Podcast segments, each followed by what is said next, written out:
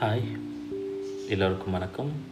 Welcome to the channel family is important Tamil. என் பேர் Richard. இந்த சேனலில் என்னுடைய வாழ்க்கையில் நடந்த சில விஷயங்களை மட்டும்தான் நான் பேசிக்கொண்டு இருப்பேன். இன்ட்ரெஸ்ட் இருக்கவங்க கேளுங்க, இல்லைன்னா பரவாயில்ல, இது உங்களுடைய இஷ்டம். நான் எடுத்த உடனே ரொம்ப நெகட்டிவாக பேசுகிறேன்னு நினைக்காதீங்க. இது என்னுடைய ஆட்டிடியூட், அதை நான் விட்டு கொடுக்கறதா இல்லை. ஸோ பிடிச்சிருந்தா கேளுங்க, ஷேர் பண்ணுங்கள், கமெண்ட் பண்ணுங்கள். நம்ம பேசிக்கிட்டோம் இருப்போம். இன்றைக்கியோடைய முதல் விஷயம் என்னுடைய பர்சனல் லைஃப்பை பற்றி தான் நான் பேச போகிறேன். என்னுடைய வாழ்க்கையில் நடந்த விஷயங்கள், சுவாரஸ்யமான சம்பவங்கள் இதுன்னு சொல்லலாம். அதெல்லாம் அவங்க கூட நான் ஷேர் பண்ணிக்கணும்னு ரொம்ப ஆசைப்பட்றேன். இஷ்டம் இருக்கவங்க கேளுங்க, இல்லைனா உங்கள் இஷ்டம். Okay, let's begin. இப்போ நான் உங்களுக்கு சொல்ல போகிறது என்னுடைய வாழ்க்கையை பற்றி. நான் உங்களுக்கு சொன்ன மாதிரி நான் ஒரு நடுத்தர குடும்பத்துலேருந்து நான் வந்திருக்கேன். நான், எங்கள் அம்மா, எனக்கு ஒரு அண்ணன். எங்கள் அப்பா நான் 2 வயசு இருக்கும்போதே தவறிட்டார். ஸோ எங்களுடைய வாழ்க்கையில் அம்மா ஆகட்டும் அப்பா ஆகட்டும் எல்லாமே எங்களுடைய அம்மா தான். அவங்களுடைய கஷ்டங்கள், துன்பங்கள், துயரங்கள் எல்லாத்தையும் நாங்கள் பார்த்து தான் வந்திருக்கோம். எல்லாத்துக்குமே ஒரு நேரம் காலம் வரும், எல்லாத்துக்குமே ஒரு நல்ல காலம் வரும் அப்படின்னு எப்பவுமே சொல்லி எங்களை வளர்த்து எங்களை ஆளாக்கி நாங்கள் இன்றைக்கி இருக்கிற நிலைமைக்கு வந்திருக்கோன்னா அதுக்கு முக்கியமான காரணம் எங்களுடைய தாய். என் தாய், அவங்க இல்லைன்னா நான் இல்லை, அவங்க இல்லைன்னா எனக்கு இந்த வாழ்க்கையே இல்லை.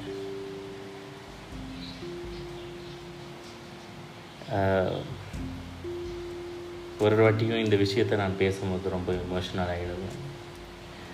அது ஒரு தகப்பனை இழந்தவன் தான் அதோடைய வலி தெரியும்னு சொல்லுவாங்க. ஸோ அந்த வலியை நான் உங்களுக்கு ஷேர் பண்ண விரும்புகிறேன்.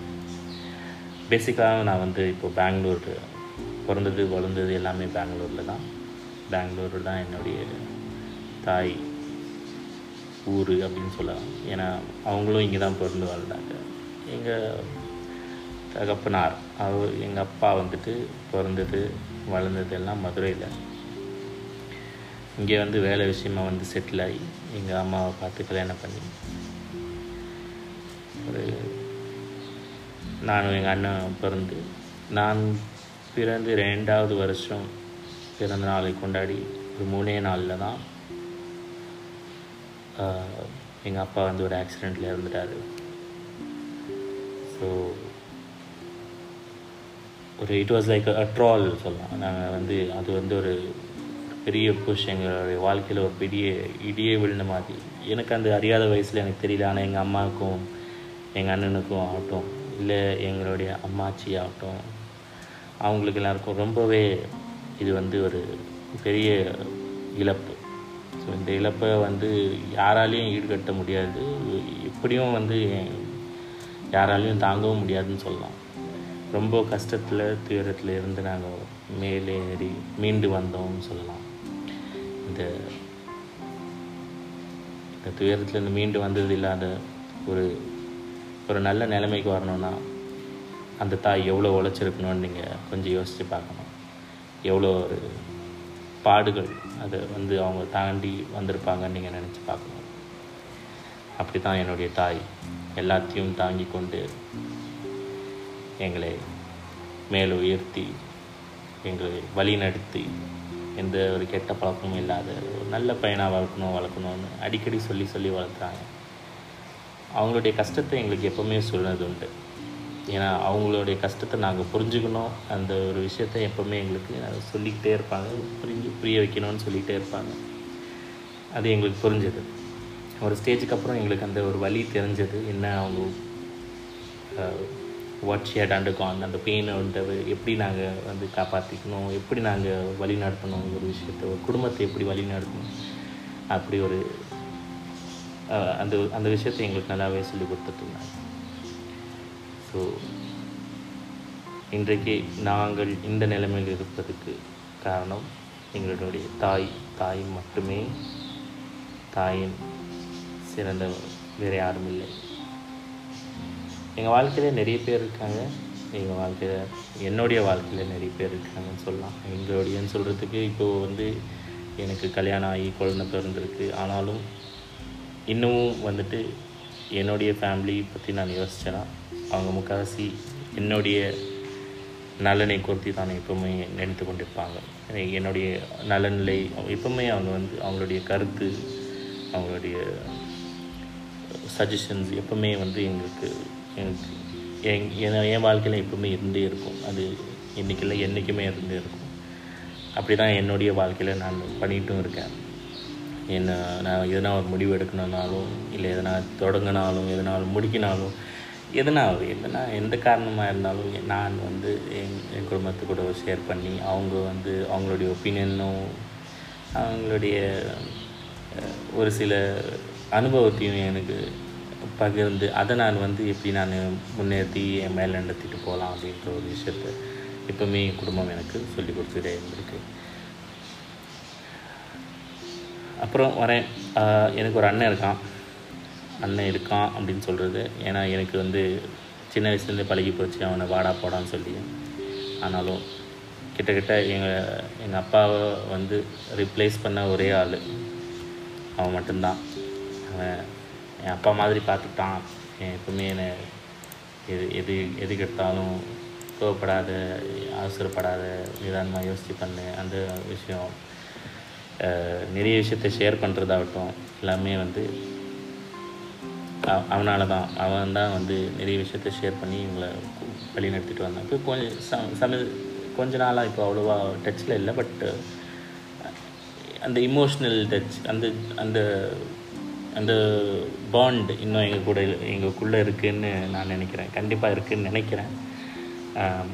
அவர் கூட எப்படின்னு தெரியல. ஆனால் எனக்கு அவருடைய ஒரு ஒரு விஷயமும் என்னை எதனா பகிர்ந்துக்கணுன்னா எனக்கு ரொம்ப சந்தோஷம். அவரோட நான் பகிர்ந்துக்கணும். ஸோ அந்த மாதிரி ஒரு விஷயத்தை நிறைய வாட்டி பகிர்ந்துக்கணும். நாங்களே பகிர்ந்துட்டு அதை நாங்கள் ஒரு கேலியும் கிண்டலுமாக இருந்து ஒரு நல்ல ஒரு பாண்ட் இருக்குது எங்கள் நடுவில்.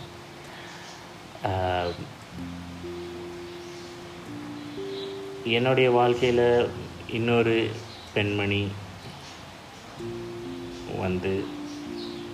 என்னுடைய சித்தி எங்கள் கூட எப்பவுமே இருந்து எங்களை வழிநடத்தி வந்த எங்களுடைய சித்தி. அவங்களுக்கு கல்யாணம் ஆகலை, எங்கள் கூடவே இருக்காங்க.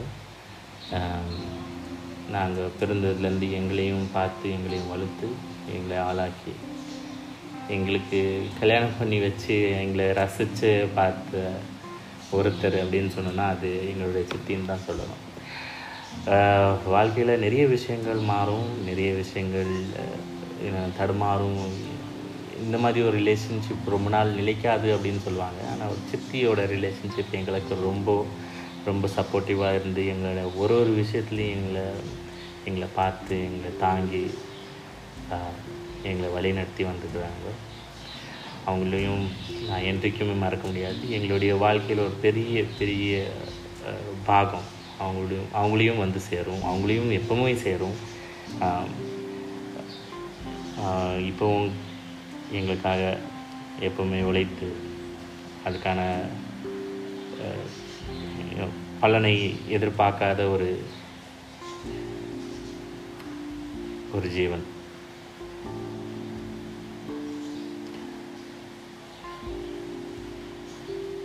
எப்பவுமே எங்களை வழிநடத்தி எங்களை எப்பவுமே ஒரு ஆண்டவருக்குள்ளேயே இருக்கணும், ஆண்டவருக்காகவே இருக்கணும், ஆண்டவருக்காகவே ஜெபிக்கணும், அந்த ஜெபத்திலேயே இருக்கணும் அப்படின்னு சொல்கிற ஒரு நல்ல உள்ளம்.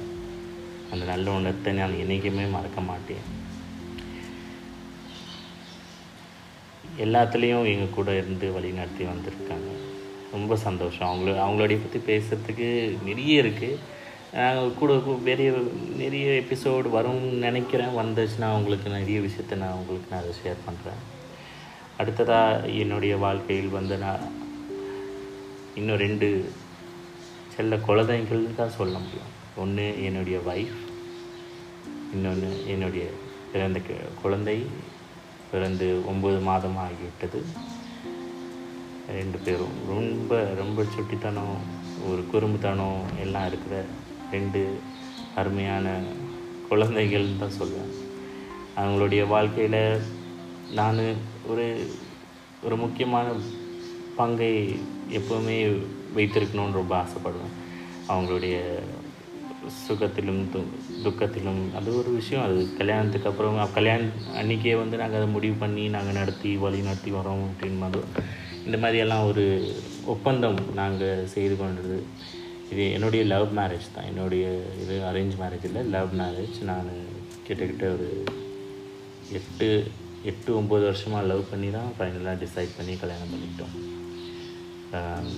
எல்லாமே வந்து 2 பக்கமும் ஒத்துக்கொண்டு அதுக்கப்புறம் தான் நாங்கள் பண்ணுவோம். அந்த ஒரு விஷயத்தில், அந்த ஒரு பாயிண்டில் நாங்கள் ரொம்ப கிளியராக இருந்தோம். ஸோ அந்த பாயிண்ட்டை வச்சு தான் நான் வந்து நிறைய விஷயங்கள் உங்களுக்கு கூட நான் ஷேர் பண்ண போகிறேன். பிகாஸ் இது வந்து ஒரு ஃபேமிலிக்கான ஒரு சப்ஜெக்ட்ன்றதுனால நான் நிறைய ஃபேமிலியோட இம்பார்ட்டன்ஸை பற்றி பேசிகிட்டு இருக்கேன். ஒரு ரிலேஷன்ஷிப் பற்றி அது ரொம்ப இம்பார்ட்டன்ஸாக பேசிகிட்டு இருப்பேன்.